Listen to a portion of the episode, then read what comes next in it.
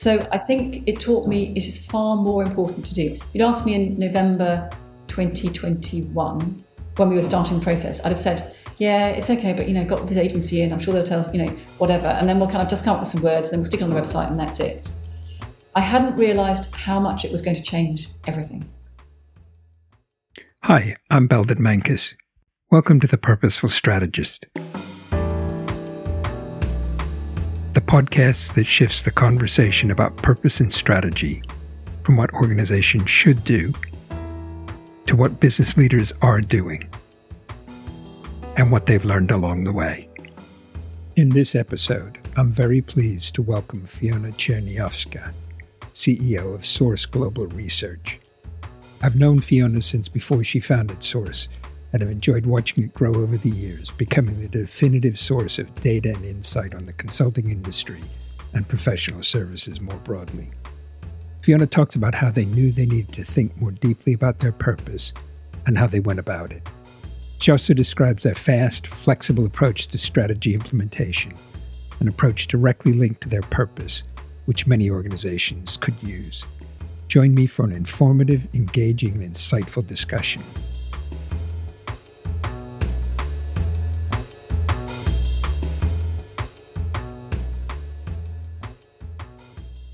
Fiona, welcome to The Purposeful Strategist. Thank you.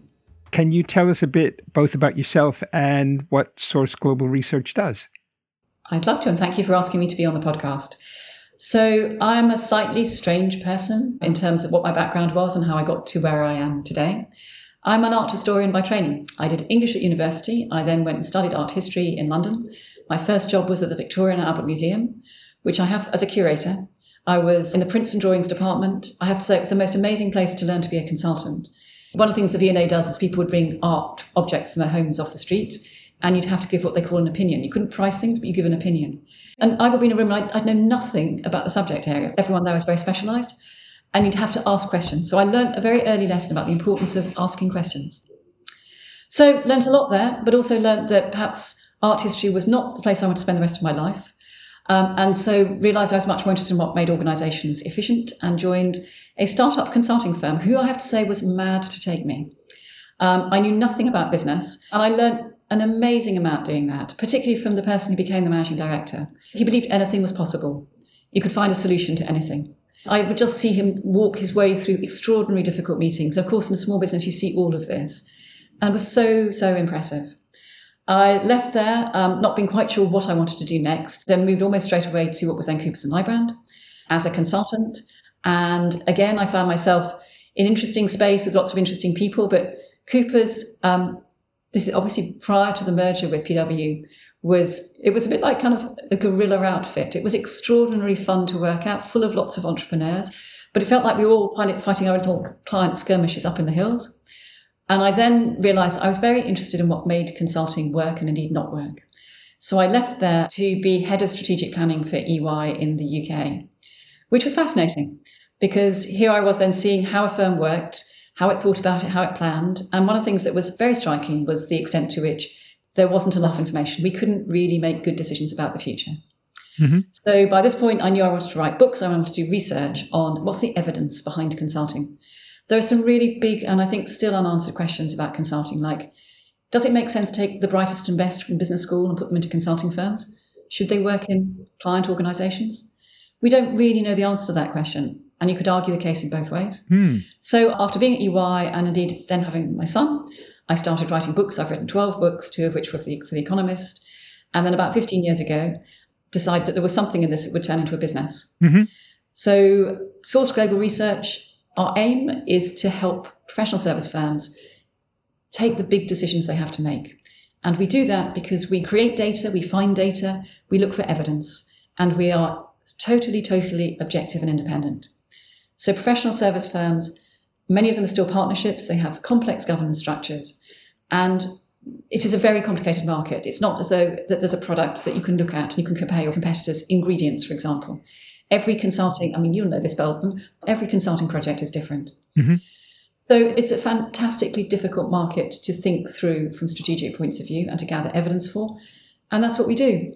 All the big consulting firms have used our services in one form or another. and more than just consulting firms. We do lots of work outside the consulting industry. Decisions range from, should we go into that market? Should we pull out of that market? Should we launch this product? Do our clients like us? Should we buy that company? Should we make changes to the way that we deliver services? And we always joke that we get asked the questions which, of course, firms can't solve for themselves. And they can't solve them sometimes because their own lens as to how they think about themselves gets in the way. But they often can't solve them because there is no data. They need a different way of thinking about it. So we get the really difficult projects. I mean, there are ones where we've had meetings and people have said, could you think about this, this, this? And I've said, yes, we can, but I think we do need to think about it. I literally want to go away and put my head in a bucket of iced water to think about this problem because I have no idea how we can answer the question that you've asked. So it's a lot of fun. I have amazing colleagues who patiently bear all of that, and that's who we are. Mm-hmm. Just a few questions about that. One is just to get a sense of the sort of size, and you know, it's 15 years. Has it been a nice steady sort of glide up to where you are, or have there been a few ups and downs? Sort of what's all that look like? So obviously started with nothing. We have about 50 people, almost all based in London, or certainly all based in the UK. It kind of bounced along the bottom for quite a few years to start with, in terms of we didn't really know what we were doing. We knew there was something out there about information and professional services, and we tried various permutations of this, some of which were complete flops. We did briefing notes at Cansto. How do consulting firms do supply chain? What's different about the way firm X does it to firm Y? And we go and talk to firm X and firm Y, and firm X and firm Y couldn't tell us what was different. It was like, well, we're innovative. Where we collaborate, and we're going, okay, it's all very similar. It became quite hard to write something interesting in that context. A friend of mine says that when you start a business, you circle around what becomes your core focus, and you do these big arcs around it. And that's what we were doing. We were doing big arcs around, should we try this? Should we try that? And we were making money all the way through, but we were tiny. And then as it started to dawn on us that actually what we needed to do was invest in technology that helped us gather the data that people were missing, we then started to create unique assets, at which point the business started to grow much more quickly. It grew, I suppose, 15 to 20% a year prior to the pandemic. Not completely straight line, but kind of within that sort of range. Hit the pandemic, and of course, in April, we were like in 2020, like everybody else, we were thinking, what happens next? We were lucky enough to have the money in the bank to say to everybody, we can pay your salaries till the end of the year. Nobody needs to get worried or stressed by this. So let's use the time to invest and think about things differently. We didn't grow. In fact, we shrank during 2020. And then what followed on from that was huge growth in 2021. Just phenomenal growth. 2022, haven't seen the same level of growth, but we kept to where we were. Then this year, although the macroeconomic situation remains very uncertain, our reading of the data we get from clients is that they're more accepting of where they are and also think we'll go on for longer.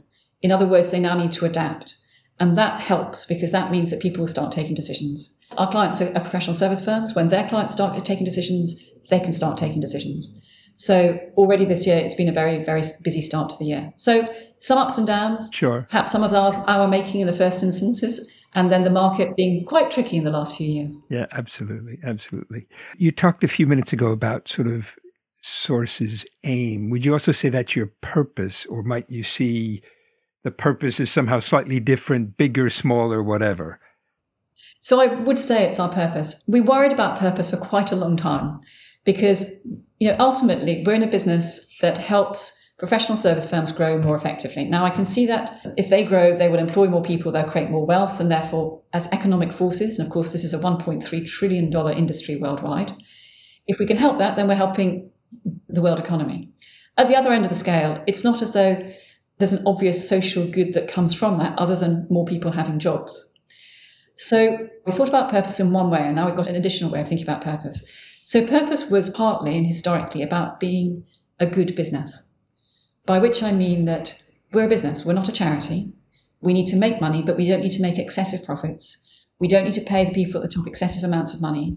We need to treat people who work for us fairly and decently. We need to be able to move with the times. We want to be a good business. And I'm a kind of believer in what Mark Carney talked about to do with the kind of the good capitalism. Capitalism creates wealth. Wealth gives people money and food and housing. And I worry that we lose sight of that sometimes when thinking about the third sector. So we do all of that good. We give 50 people work. And throughout the pandemic, we gave them meaningful work to do that gave them purpose. And I think that is good. However, that was kind of how we ran the business and continue to run it. But we did want to make it more outward facing. So we did an exercise last year. I'm deeply indebted to one or two colleagues who really persuaded me that we should get a marketing agency to help us do the thinking around this. They didn't come in and tell us something that we didn't know. They came and helped us see what we knew but weren't saying.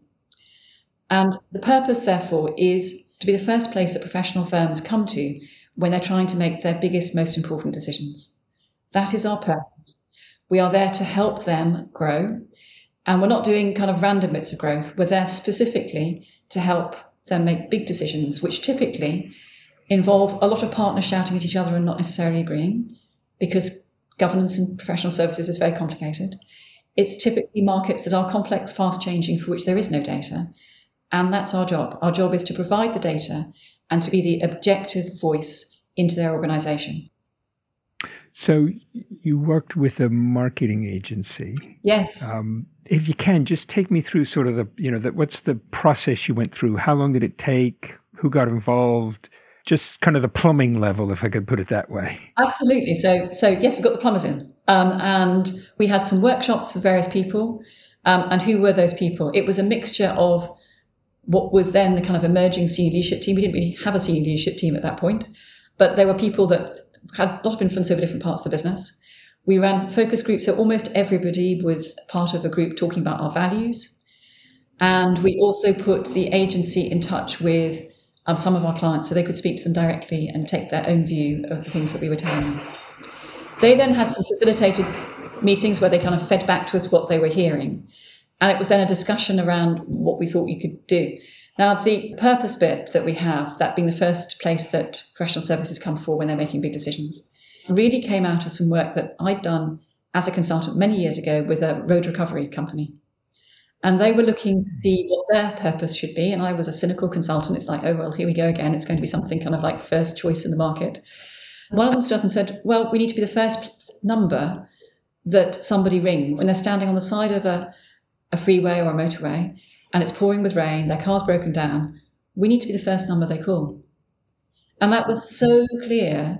And it's kind of, you then think, okay, the entire organisation, it still gives me goosebumps now, actually. The entire organisation could be repurposed around this is what we have to deliver. So I mentioned that in the meeting. I'm not saying that because I was the one brilliant mind there at all. There were lots of brilliant minds there. But that was the idea. It was there lurking in our organisation.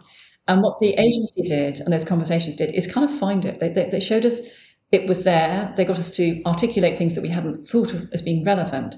And they showed us the relevance of it. So they took some of that and came back with that this is the purpose and this is what you're talking about. And they then framed it in terms of, well, what really matters? And the way that we articulate this to people, and it's become a watchword in the business, is we focus on what really matters.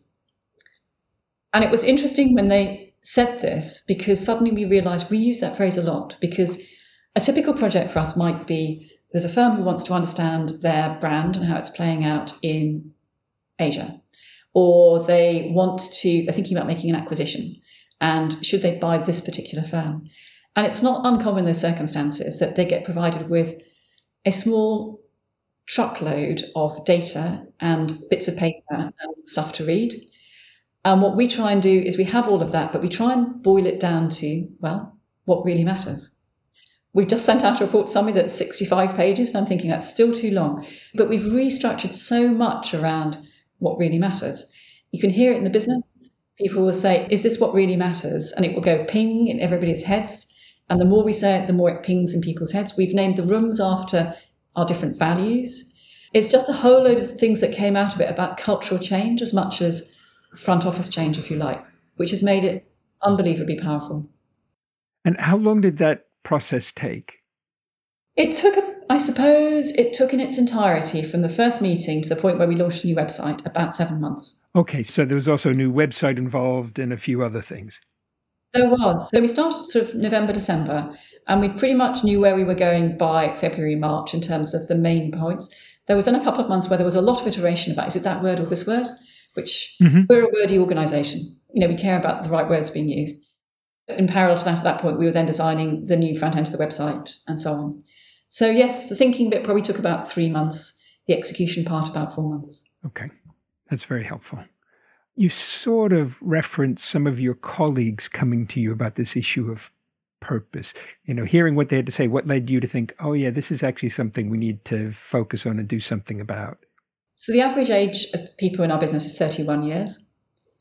So we have a lot of young people, and we have a lot of people who join us. We have some people that join straight from university. We have a lot of people who have been in the organisation for years who have only worked for us, especially the younger people coming in. They wanted to know where we stood on sustainability. Mm. And it made us think, okay, so we now need to employee value proposition like everybody else. Despite being, I hope, a good place to work and having wonderful people, we had lots of people leaving last year to go off and travel the world, do their dream jobs and things like this. So we thought about employee value proposition. We were thinking about whether in the future we would be asked to have ESG-related credentials to be able to get through a procurement process. We can foresee a point in a year or so's time where having a box that we've ticked there might be an advantage. So we were thinking about in terms of sustainability, and of course, prior to the pandemic, that was mostly, can we cut down on photocopying and printing stuff, which was fairly easy to do. The pandemic, we also started to realise it's not just about environmental impact. We also need to think about social impact. And like other firms, we were seeing, watching people who were not working in optimal circumstances in their homes. So there were probably two things. There was the kind of the change that was going on in that sense, we should do something about this. And there was the driver within the business in terms of young people joining who want to see it. And then if we're going to attract people, what will that be? So once we'd done the branding exercise and got that kind of big message sorted out, we then spent 2 or 3 months working on our strategy. And the strategy was, okay, if we want to be the first place that people turn to, what does that look like? What do we need to do over the next 3 years? We're kind of a year into a 3 or 4 year plan here. But what we then did, which has worked out incredibly well, was we have what I call mini strategy projects. Mm-hmm. We probably need a nicer name for these things. But during lockdown, because there wasn't as much work around, we were starting to think about very specific things about this part of our business isn't quite right, what's different. And we got small teams of people from different parts of the business to focus on those areas. And as we came out of lockdown, we did more of those, and we said you have to meet in person because we're trying to get people back to their office in a nice way, giving them incentive to get back to the office. And they were, of course, talking to people that they didn't normally work with, and they came up with brilliant ideas. So there were some rules around it. We said project can't last more than 6 weeks. You can't do more than 2 internal projects. After all, it's not really your day job. And it has to be small teams, and it's very focused. You have to have a very clear problem statement, and you then need to do a presentation back to what at that point had emerged as a small senior leadership team. And then we discuss it with you, so there's a chance for these people to interact and learn from the experience. And then we give you formal feedback about what we're going to do. And since doing that, as soon as we'd done the bigger strategy piece, which was summer of 2021, we kicked off a whole series of these things again. And people love them. They've covered all kinds of things, and we love it because it doesn't mean as kind of a leader of the business, you've got to come up with all the solutions. And one of them was sustainability. So this is why it's a long answer to your question. So one of the ones was, okay, here are all these young people. They really care about this. In the course of 1 quarter, they went away and thought about it and came back and said, well, we should register to be a B Corp.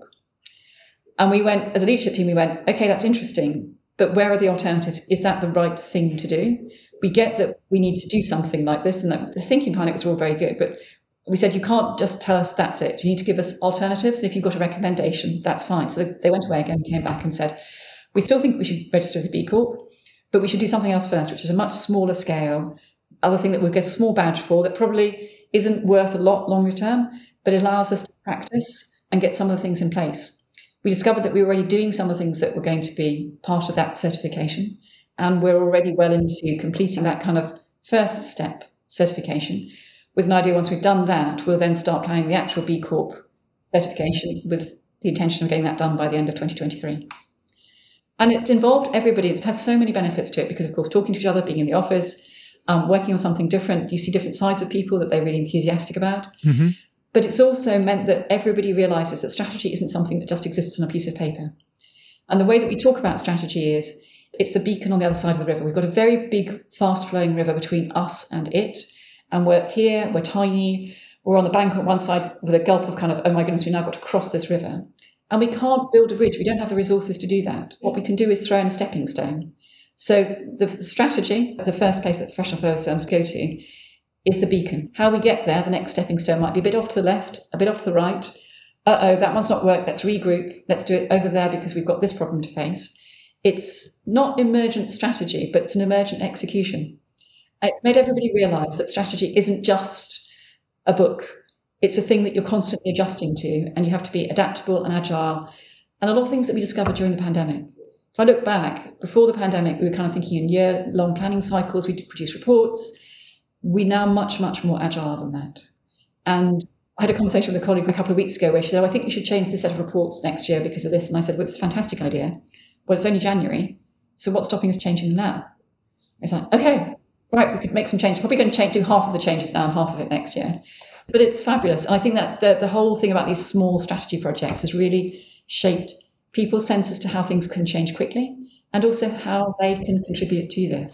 So everybody's building the strategy. I love the way you've kind of parceled it up, almost sort of doing like little sprint kind of things and pulling teams from across the organization. I love that. Yes. The objective by the end of 2025 is to be the first place that people will turn to as professional service firms. So we're in the process of trying to work out how to measure that in some sensible ways, as opposed to just simply revenue targets and profitability and things like that. That's the aim. That's the beacon shining. We have to know what really matters, and we need to know that because our purpose is to be the first place that these firms come to when they've got big decisions. So every choice we make has to be informed by, is it getting us in the right direction? It kind of sounds to me like, maybe I've got it wrong, but to some extent, your purpose is your strategy. Yes. I mean, the way you're implementing it is through these small projects. It's a very agile stepping stone approach. It's not like, oh, how do we get our strategy to line up with our purpose? It is our purpose. And it's helped because I think like lots of small businesses, we're quite squirrel-like, by which I mean we kind of, I love squirrels. They're so busy. They're kind of out there all the time, but they do go after, a nut there, another nut over there. It's like, oh, I'm always on the go. And when you're running a small business, when you're part of a small business, you feel like a squirrel and you often get tempted to be like a squirrel. You're kind of going, oh, shiny nut over there. Let's go and get that one. And I'm learning and they're teaching me to be more focused. The whole exercise that we went through that brought purpose together with strategy, its greatest help is the simplicity it brings and the clarity about this. We are still a long way from testing every single decision about, does that help us do this? But every day I feel we get ever so slightly closer. Well, I don't know, some days you go backwards a bit, but broadly speaking, it's made it easy to see what we should be doing and easier to therefore stop the squirrel-like activity that I, for one, am very prone to. I certainly can relate to that. Personally, I think I'm prone to that myself. Indeed, yeah.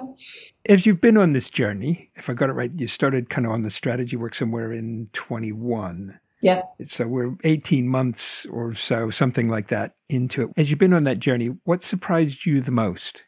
What surprised me most is how important it is. So I mentioned earlier that it was a couple of colleagues who said, no, we need to get an agency in to do this. We can't just think of it ourselves. Mm-hmm. Because prior to that, we've been a smaller business. It was run in the way the small business is. It was like, two or three of us would just come up with a few ideas and we just say to everybody, let's do this. And they go, oh, great, we'll do that. So we were all squirrels in it together and very comfortable with it. But as you get bigger and you need a more robust business, you need to think about things more. And it made me realize that there were plenty of things in the past that I was guilty of saying, nuts, exciting nut, let's go and get it. And then perhaps forgetting about that nut when somebody's standing there going, I've got your nut, Fiona. I'm going, oh, really? Oh, that nut? No, I want this nut now. I think it helped me realise what's important in the business in a way that I hadn't done. And also what matters to people, what helps people contribute to it. I think if I look back on it, I was quite kind of focused on this is my idea. This is what we should do. And that's helpful. But it's not enough. And actually you need people to feel it's obviously they need to feel it's their ideas, but I think it's more than that. It's that they understand why they are being asked to do something. They remember why they're doing it. They go off and do it and know that if they don't do it, somebody's going to say, why did you not do that? Whereas without that purpose, without that clarity, it's very easy to go back to let's just gather the next nut and forget that we've got a pile back there that we're not really paying attention to.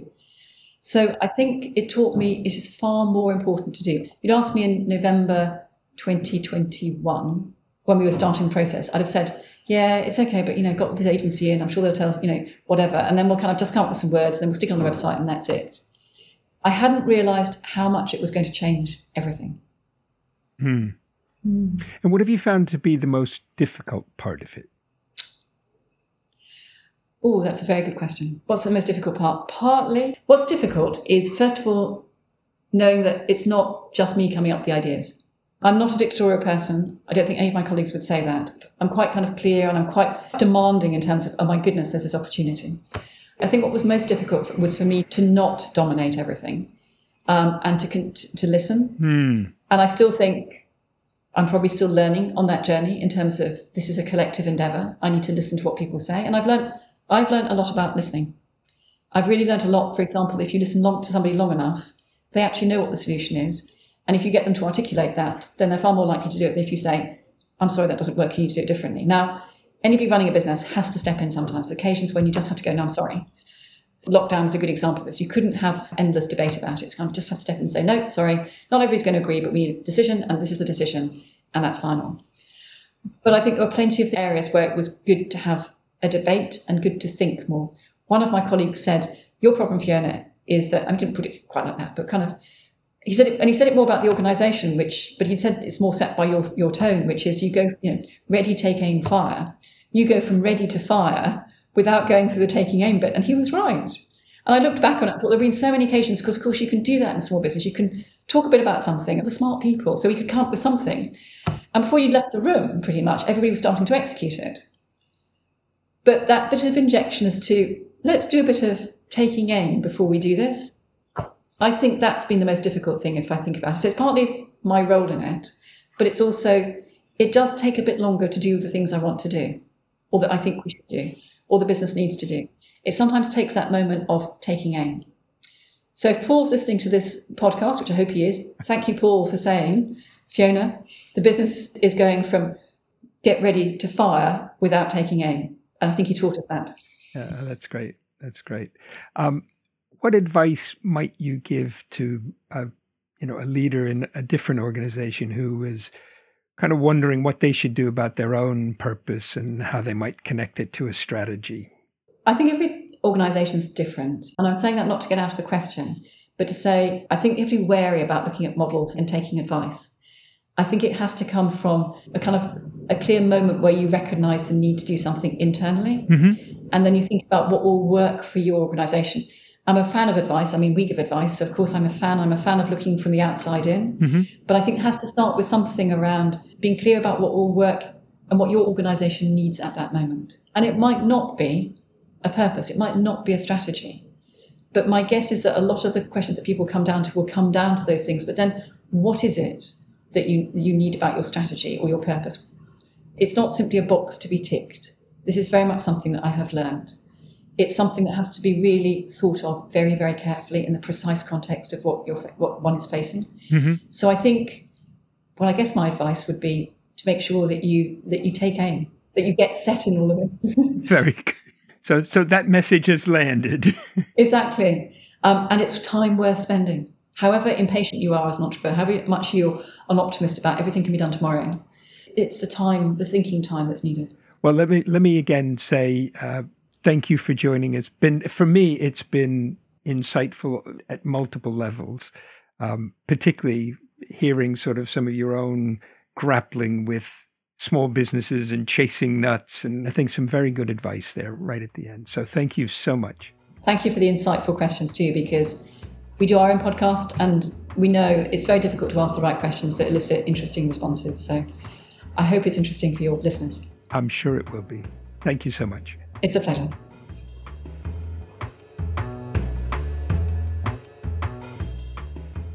Thank you for joining us for this episode of The Purposeful Strategist.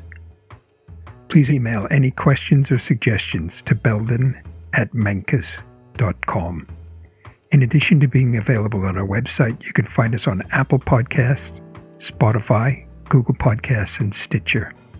If you enjoyed this episode, we release a new episode weekly. Don't forget to subscribe. Thanks again, and join us soon for the next episode of The Purposeful Strategist.